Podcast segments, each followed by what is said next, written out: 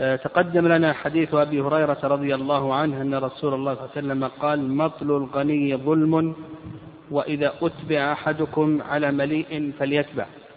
سبق أن ذكرنا أن المدينة ينقسم إلى أقسام وذكرنا هذه الأقسام.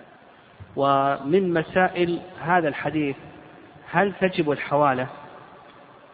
إذا أحيل الشخص هل تجب الحوالة أو لا تجب الحوالة؟ هل يجب عليه أن يتحول أو نقول بأنه لا يجب عليه أن يتحول؟ المحيل لا يجب عليه أن يحيل. المحيل لا يجب عليه أن يحيل لأن الإنسان له أن يقضي الدين بالحوالة وله أن يقضي الدين بغير الحوالة فلا يتعين عليه طريق من الطرق. كذلك أيضا المحال عليه ليس له أن يرفض. يعني المحال عليه ليس له أن يرفض الحوالة لأن المحيل له أن يستوفي الحق بنفسه وله أن يستوفيه بنائبه. بقينا في المحال. هل يجب رضاه أو نقول بأنه لا يجب رضا المحال؟ الرأي الأول والمشهور من مذهب الإمام أحمد رحمه الله تعالى أن الحوالة واجبة. إذا كانت على مليء إذا أحيل على مليء فإنه يجب عليه أن يتحول. لظاهر الأمر وإذا أحيل أحدكم على مليء فليحتل والرأي الثاني رأي جمهور أهل العلم أن الحوالة ليست واجبة. يعني لو أن الشخص أحيل فإنه لا يجب عليه أن يتحول لأن الإنسان لا يجب عليه الإنسان لا يجب عليه أن يستوفي حقه من غير الشخص الذي أخذه منه. نعم لا يجب عليه أن يستوفي حقه من غير الشخص الذي أخذه منه. وفي هذا الحديث أيضا حسن القضاء. يعني في هذا الحديث حسن القضاء. كقول النبي صلى الله عليه وسلم مطل الغني ظلم. وأن المد وأن المدين عليه أن يحسن القضاء لمن دانه وألا يمطله نعم وألا يمطله حقه. وفي هذا أيضا قول النبي صلى الله عليه وسلم وإذا أحيل أحدكم على مليء أنه إذا كانت الحوالة على غير مليء على معسر فإنه لا يجب عليه نعم لا يجب عليه أن يتحول.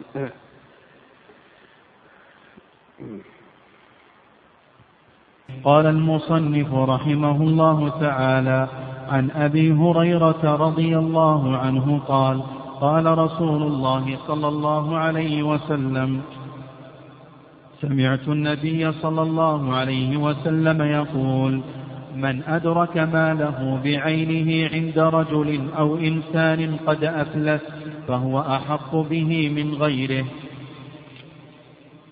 وعن جابر بن عبد الله رضي الله عنهما قال جعل وفي لفظ قضاء قضى النبي صلى الله عليه وسلم بالشفعة في كل ما لم يقسم فإذا وقعت الحدود وصرفت الطرق فلا شفعة نعم. نعم ثم قال المؤلف رحمه الله تعالى عن أبي هريرة رضي الله عنه قال قال الله وسلم أو قال سمعت رسول الله صلى الله عليه وسلم يقول من أدرك ماله بعينه عند رجل أو إنسان قد أفلس فهو أحق به من غيره. المفلس من هو المفلس؟ المفلس هو الذي فلسه القاضي هو الذي أمواله أقل من ديونه. إذا كان إذا كانت أموال الشخص أقل من ديونه فإنه يحجر عليه القاضي بطلب الغرماء كلهم أو بعضهم. مثال ذلك هذا رجل عليه مئة ألف عليه مئة ألف دين وعنده مال قدره خمسون ألف فهذا للقاضي أن يحجر عليه بطلب الغرماء كلهم أو بعضهم. إذا حجر عليه هذا يسمى عند العلماء بالمفلس. بخلاف المفلس المفلس هو الفقير المعدم الذي ليس عنده شيء. أما هذا عنده أموال لكن هذه الأموال لا توفي الدين التي عليه. فهذا يحجر عليه بطلب الغرماء كلهم أو بعضهم ويقسم ماله على غرمائه بالنسبة. يعني يقسم ماله على غرمائه بالقسط بالنسبة هذا المفلس إذا فلس وحجر عليه القاضي ترتب عليه أحكام. من هذه الأحكام ما بينه النبي صلى الله عليه وسلم في هذا الحديث. قال من أدرك ماله بعينه عند رجل أو إنسان قد أفلس فهو أحق به من غيره. فإذا حجرنا على هذا القاضي على هذا الشخص القاضي حجر عليه. ثم جاء شخص ووجد سيارته عند هذا الشخص الذي حجر عليه. هل هذه السيارة تكون أسوة الغرماء تقسم على الغرماء أو يكون هو أحق بها؟ يعني باعه هذه السيارة وجدها بعينها عنده. هل نقول بأن هذه السيارة لست أحق بها؟ وإنما تكون أسوة الغرماء تقسم على جميع الغرماء وأنت لا تنفرد بها أو نقول بأنه ينفرد بها ما دام أنه وجدها بعينها عند هذا الرجل المفلس. هذا الحديث هذا معنى الحديث. فجمهور العلماء يقولون بأن من وجد عين ماله عند رجل أفلس فهو أحق به. هذا رأي جمهور العلماء خلافا لأبي حنيفة رحمه الله. يقولون حنفية يقولون ليس أحق بها وإنما تكون أسوة الغرماء. والصواب في ذلك ما دل له حديث أبي هريرة رضي الله تعالى عنه.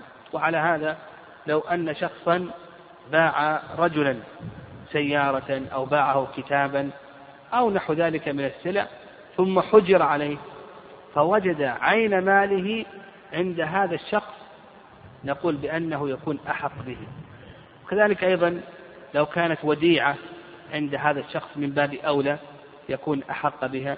كذلك أيضا لو أقرضه هذا المال ثم وجده بعينه عند هذا الرجل الذي قد أفلس فإنه يكون أحق به ولا يكون أسوة الغرماء وهذا الرجل صاحب المتاع يكون أحق بمتاعه بشروط. يعني العلماء ذكروا لذلك شروط. الشرط الأول ألا يكون قد أخذ شيئا من الثمن. يعني ألا يكون قد أخذ شيئا من الثمن. فإن كان أخذ شيئا من الثمن فإن هذه السلعة تكون أسوة الغرماء ولا يكون أحق بذلك. الشرط الثاني أن تكون باقية في ملكه فإن كانت قد خرجت عن ملكه ببيع أو وقف أو هبة ونحو ذلك فإنه لا يكون أحق بها. الشرط الثالث نعم الشرط الثالث. نعم ألا يتعلق بها حق للغير. فإن تعلق بها حق للغير فإنه فإنها فإنه لا يكون أحق بها.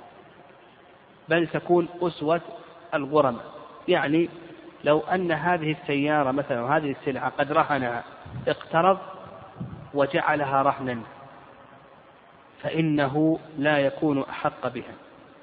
الشرط الرابع يعني الشرط الرابع قال النبي صلى الله عليه وسلم أدرك ماله بعينه ألا تكون تغيرت عينها. فإن تغيرت عينها فإنه لا يكون أحق بها. يعني إذا تغيرت عينها فإنه لا يكون أحق بها. فمثلا لو أنه باعه برا ثم هذا المفلس خبز البر أو باعه ثوبا ثم خاط الثوب أو خشبا ثم نجر الخشب هنا لم يدركه بعينه. فلا يكون أحق به. الشرط الخامس نعم الشرط الخامس آه، أن يكون المفلس حيا.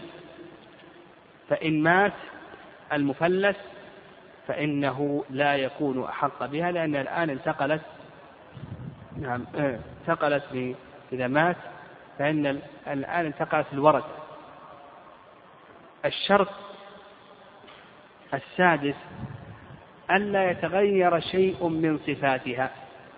فإن تغير شيء من صفاتها فهل يكون أحق بها أو لا يكون أحق بها إلى آخره؟ هذا موضع خلاف.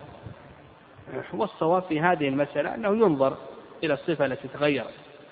الصواب في هذه المسألة إلى أننا ننظر إلى هذه الصفة التي تغيرت فإن كانت الصفة التي تغيرت غيرت العين وقلبت العين إلى عين أخرى فإنه لا يكون حق. أما إذا كانت العين لا تزال باقية لو حتى لو تغير بعض الصفات فنقول بأنه أحق. مثلا الثوب اتسخ أو السيارة صار لها آه، خراب أو صدمت أو نحو ذلك هنا الآن وإن تغير شيء من الصفات إلا أن العين باقية فيصدق عليه أنه وجد عين أو أنه وجد ماله نعم أنه وجد ماله بعينه فيكون هو أحق بها نعم هذا الذي يظهر والله أعلم. الشفعة في اللغة جعل الفرد زوجا الشفعة في اللغة جعل الفرد زوجا. وأما في الاصطلاح فهي في الاصطلاح فهي انتزاع حصة شريكه ممن انتقلت إليه بعوض مالي يقول في الاصطلاح انتزاع حصة شريكه ممن انتقلت إليه بعوض مالي صورة المسألة هذا زيد وعمر شريكان في أرض. زيد وعمر شريكان في أرض. زيد باع نصيبه على صالح.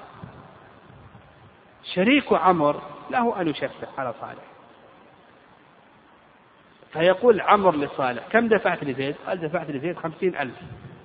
يعطيه خمسين ألف ويأخذ جميع الأرض. يأخذ جميع العين التي شفع فيها. واضح الصورة؟ صورة الشفعة؟ نعم. وهذه الشفعة من محاسن الشريعة. يعني هذه الشفعة من محاسن الشريعة. لأن الشريعة جاءت بفضل الشركة. إما عن طريق المقاسمة وإما عن طريق الشفعة إلى آخره. لأن الشركاء يكثر بينهم النزاع والخصام والسلامة لا يعدلها شيء. فكون الشريك يشفع ويأخذ النصيب ممن اشتراه ويدفع له ما دفعه لشريكه ويستقل بالنصيب وينفرد به هذا من محاسن الشريعة. ثم قال المؤلف رحمه الله تعالى عن جابر بن عبد الله رضي الله عنه قال جعل وفي لفظ قضى النبي صلى الله عليه وسلم بالشفعة في كل ما لم يقسم فإذا وقعت الحدود وصرفت الطرق فلا شفعة. فيقول لك قضى أو جعل النبي صلى الله عليه وسلم الشفعة في كل ما لم يقسم. وقوله في كل ما لم يقسم يؤخذ منه أنه إذا تمت القسمة فإنه لا شفعة. يعني تمت القسمة فإنه لا شفعة. يعني مثلا هذه الأرض قسمناها بين زيد وعمر. وقعت الحدود تبينت حدود زيد وحدود عمر زيد باع نصيبه على صالح. هل لجاره عمر أن يشفع؟ أو نقول ليس له أن يشفع. ها؟ على كلام المؤلف نعم أو ظاهر الحديث أنه ليس له أن يشفع. وهذا قول جمهور أهل العلم أنه لا شفعة للجار. نعم الجار ليس له أن يشفع على جاره. الرأي الثاني الرأي الثاني رأي أبي حنيفة رحمه الله أن الجار له أن يشفع على جاره. ويستدلون على ذلك بقول النبي صلى الله عليه وسلم الجار أحق بصقبه وأيضا ما في السنن جار الدار أحق بالدار جار الدار أحق بالدار. والرأي الثالث اختيار شيخ الإسلام تيمية رحمه الله وهو وسط بين القولين. أن الشفعة تثبت للجار إذا كان شريكين في شيء من حقوق الملك. إذا كان الجاران شركا شريكين في شيء من حقوق الملك يعني يشتركان في الماء يشتركان في الطريق يشتركان في الحائط إلى آخره. المهم أنهما يشتركان في شيء من حقوق الملك فإن الجار له أن يشفع على جاره. وعلى هذا الآن البنايات التي تشتمل على عدة مساكن على مثلا العمارات تشتمل على شقق. هذه الشقق تشترك في الطريق تشترك في الماء تشترك إلى آخره. على هذا الكلام هذه أصحاب الشقق يشفع بعضهم على بعض. أصحاب الشقق المتجاورة نعم يقول بأنه يشفع بعضهم على بعض لأنهم يشتركون في شيء من حقوق الملك.